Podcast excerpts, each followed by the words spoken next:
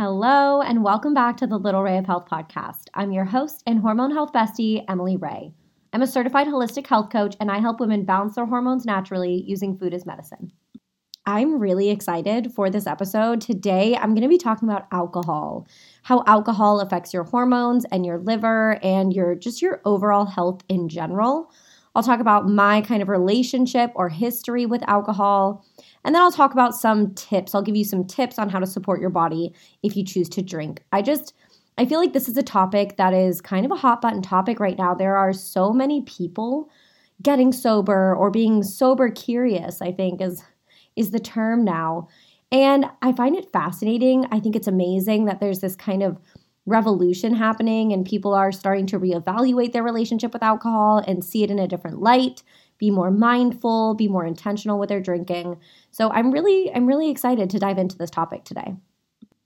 First off, I guess I'll talk about my history and my relationship with alcohol.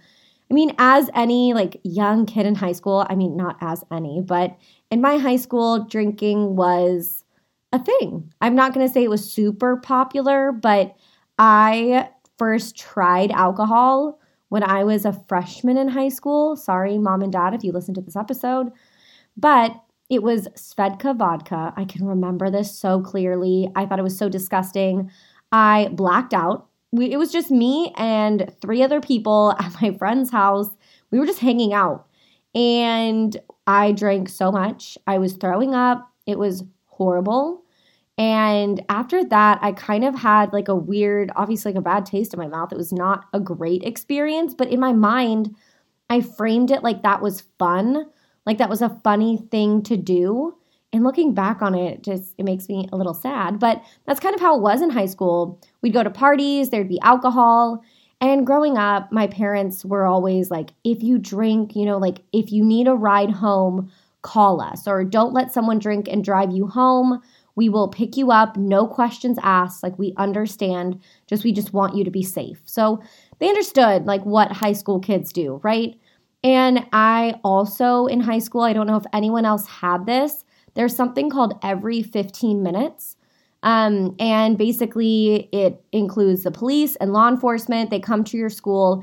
They set up this whole scene. So they actually use real cars that have been in alcohol-related traffic collisions, and they basically trailer the cars to the school, set it up like it's a car accident. They put makeup on us. So I was actually one of the kids who, died in this fake accident. And they put on this whole show for the juniors and the seniors in high school, and they treat it like it's real. So they went to my parents' house, and my parents knew it was fake. My mom knew it was fake, but the cop knocks on the door. I mean, I'm not even in school that day. I'm off campus, but the cop knocks on my parents' door, and says, "This morning, your daughter was killed in an alcohol-related traffic collision." And they record that. They record all of it, and they put it on this compilation video. And I remember seeing my mom, and she knew it was fake, right? But they treat it like it's so real. The cops treat it like it's real, and she was sobbing, and it was just such a traumatic experience. All the kids that were involved, in the actual scene, the car accident scene, they took us to just some kind of, it wasn't a hotel, but I don't really know what it was. It was this retreat building kind of up in the mountains, and we were there for a night because obviously we quote unquote died in that accident, so we couldn't be at school. They took us to this retreat. There were guest speakers, and it was just this whole thing, and it was so traumatizing. And I remember thinking I am never going to drink and drive. This is horrible. Why would anyone do that? And I never have. But I will say that was a really traumatic experience that I had to do with alcohol. But then I went to, then I graduated high school and I went to college. I've said in the last episode, I went to a community college and then I transferred to a 4-year. I was never in a sorority. I didn't really party in college. But when I was in high school, I had a lot of older friends. So that's when I would go to parties and stuff. But in college, I didn't do much. And then I was on track to become a health coach. So I was going through IIN, and I just developed kind of this lack of a relationship with alcohol. I was becoming a health coach, and in my head, I was like, I can't drink. Drinking is going to make me gain weight. Drinking isn't healthy. I have to be perfect. Like, I'm a health coach. I have to purvey this like perfect image of health. So there were many years where I didn't drink. And obviously this is after I turned 21. I did go out for my 21st birthday.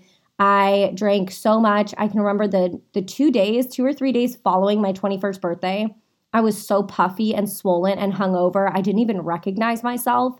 And I probably didn't drink for like 6 months after my 21st birthday because it was just such a terrible experience.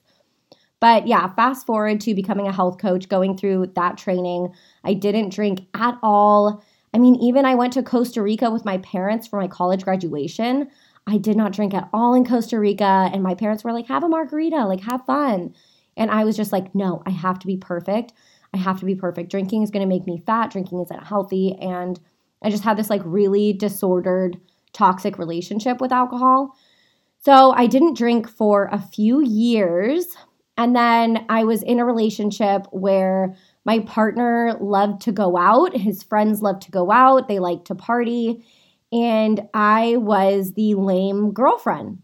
I was the lame girlfriend that didn't like to drink, didn't like to party, didn't like to stay out late. And it really took a toll on that relationship. And eventually that relationship did end. Probably it was a big part of it is my lack of like a social like or my lack of caring to go out. I still don't really enjoy it.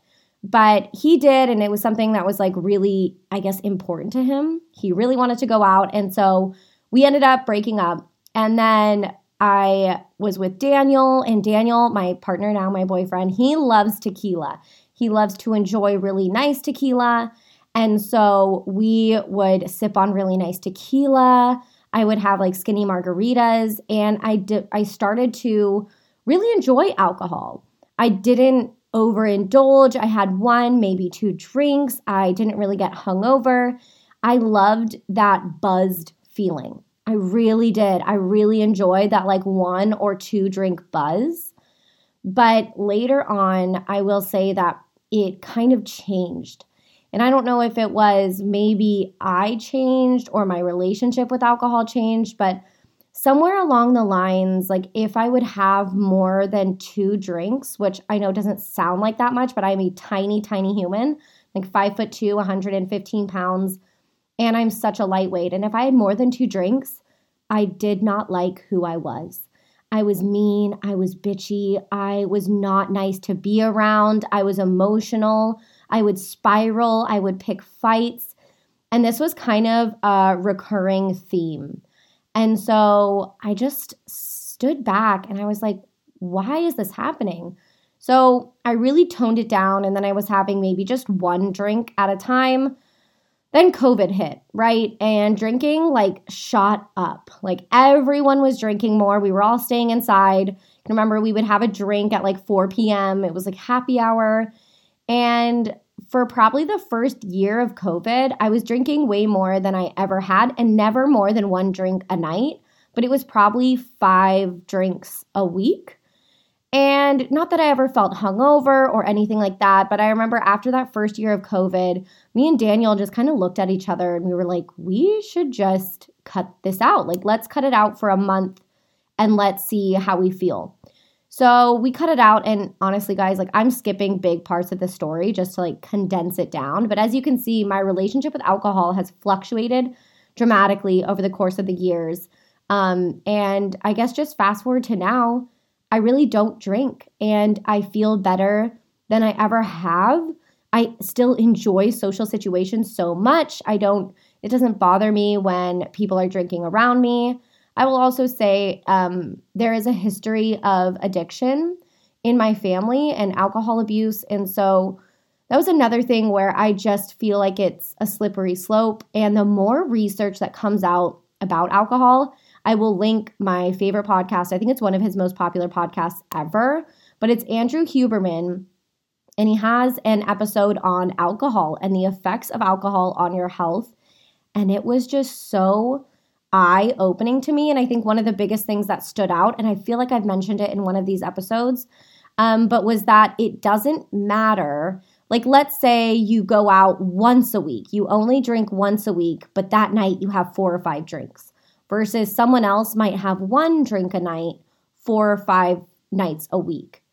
It doesn't make a difference whether you're having 1 drink a night, a few nights a week, or 3 to 4 drinks in one night. It has the same detrimental effects to your health, and I think that's so crazy. I will link that podcast below because I encourage anyone to listen to it. I also listened to another episode on the Skinny Confidential this morning where she was talking about, you know, becoming sober curious, and really just feel like I'm really grateful for it. For a long time, like I said, I was that lame girlfriend that didn't really enjoy drinking, but everyone pressured me. I hated it so much. I didn't understand why people couldn't just respect my decision not to drink. And I think this is another thing that if someone is sober, like let's say someone's in the program, someone's sober, people respect that.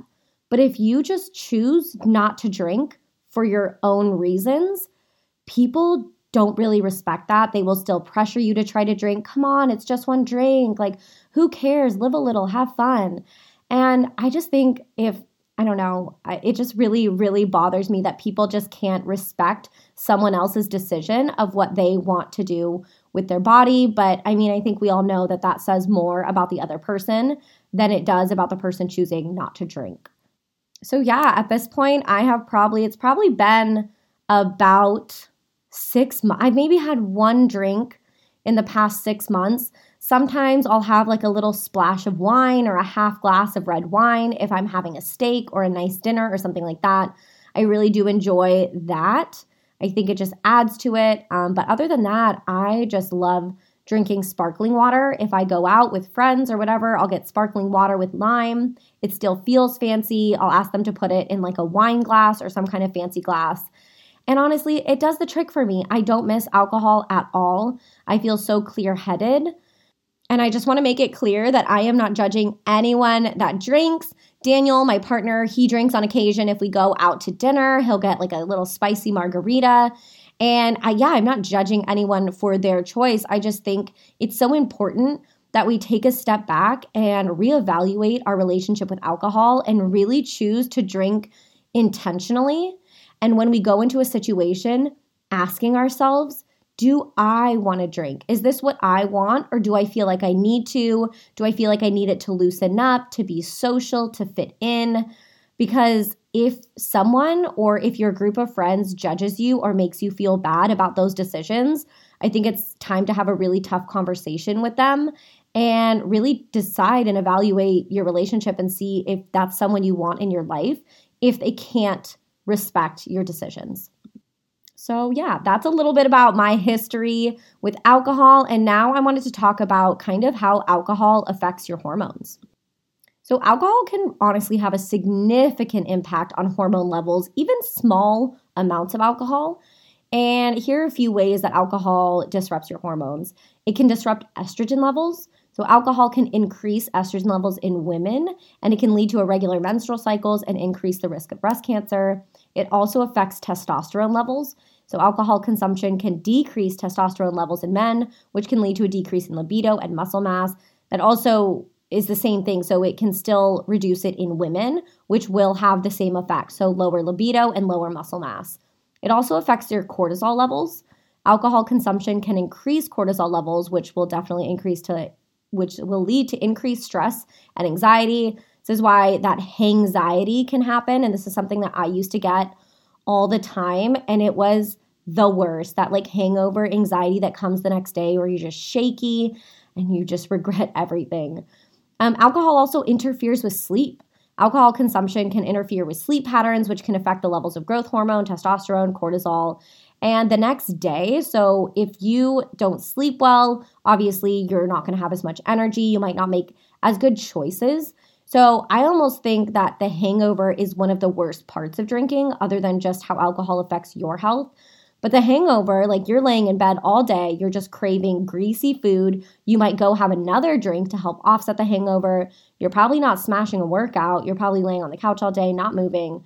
But if you are working out, that's also not the best move because you probably aren't well rested, and it's just going to increase cortisol and stress and inflammation in your body.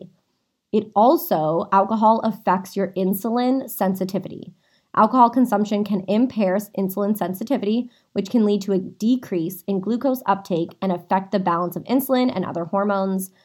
And lastly, we all know alcohol can affect liver function. So alcohol consumption can damage your liver function, overtax your liver, overburden it, which can affect your metabolism and the clearance of hormones. So the detox of excess hormones in your body. And it also can affect your thyroid. So alcohol consumption can affect thyroid function, leading to decreased thyroid hormone production and an increased risk of hypothyroidism. So as you can see, there's really no actual physical or health benefits of alcohol. There are no benefits. It really is just kind of a taker of health, not a giver. As I like to say, there are no neutral foods, or there is nothing neutral that you can consume. Every single thing you eat or drink is either healing you or harming you. And in this case, alcohol is something that is definitely harming you for sure. There are no benefits to it.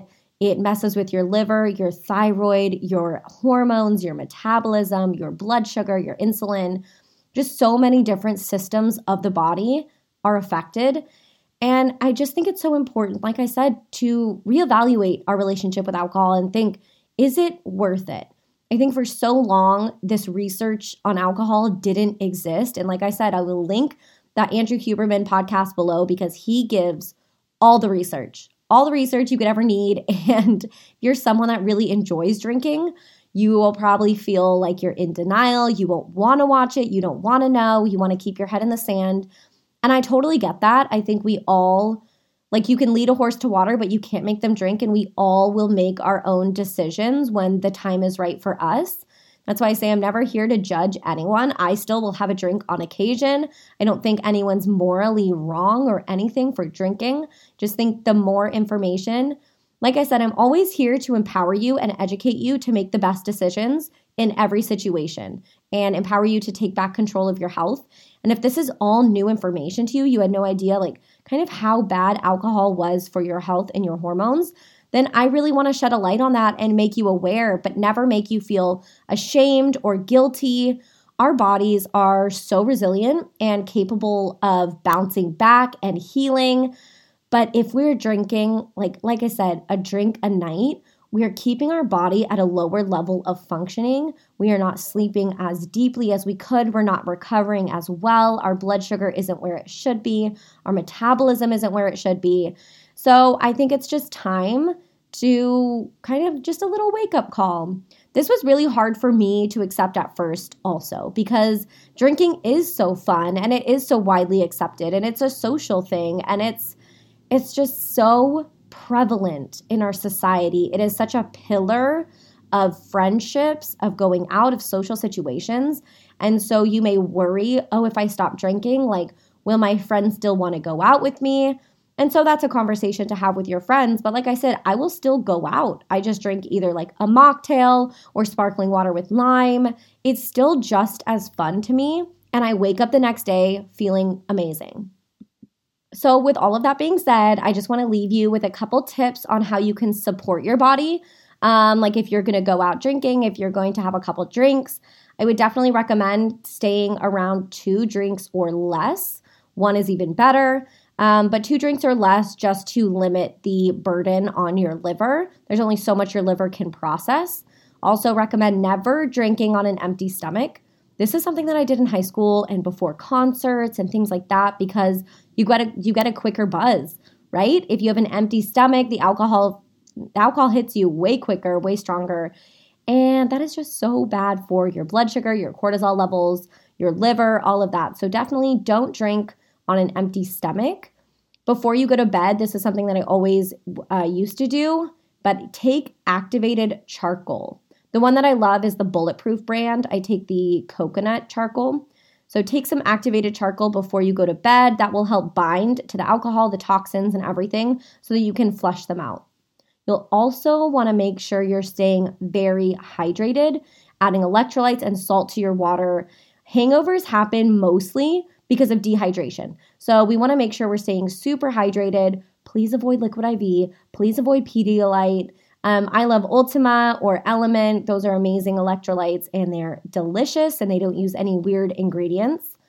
The next thing I would recommend is just really limiting your alcohol consumption. So like I said, try to stick to 1 to 2 drinks, maybe once a week, maybe once every couple weeks, and then just enjoy yourself. If you choose to drink, enjoy it. Stay present, stay mindful, be intentional.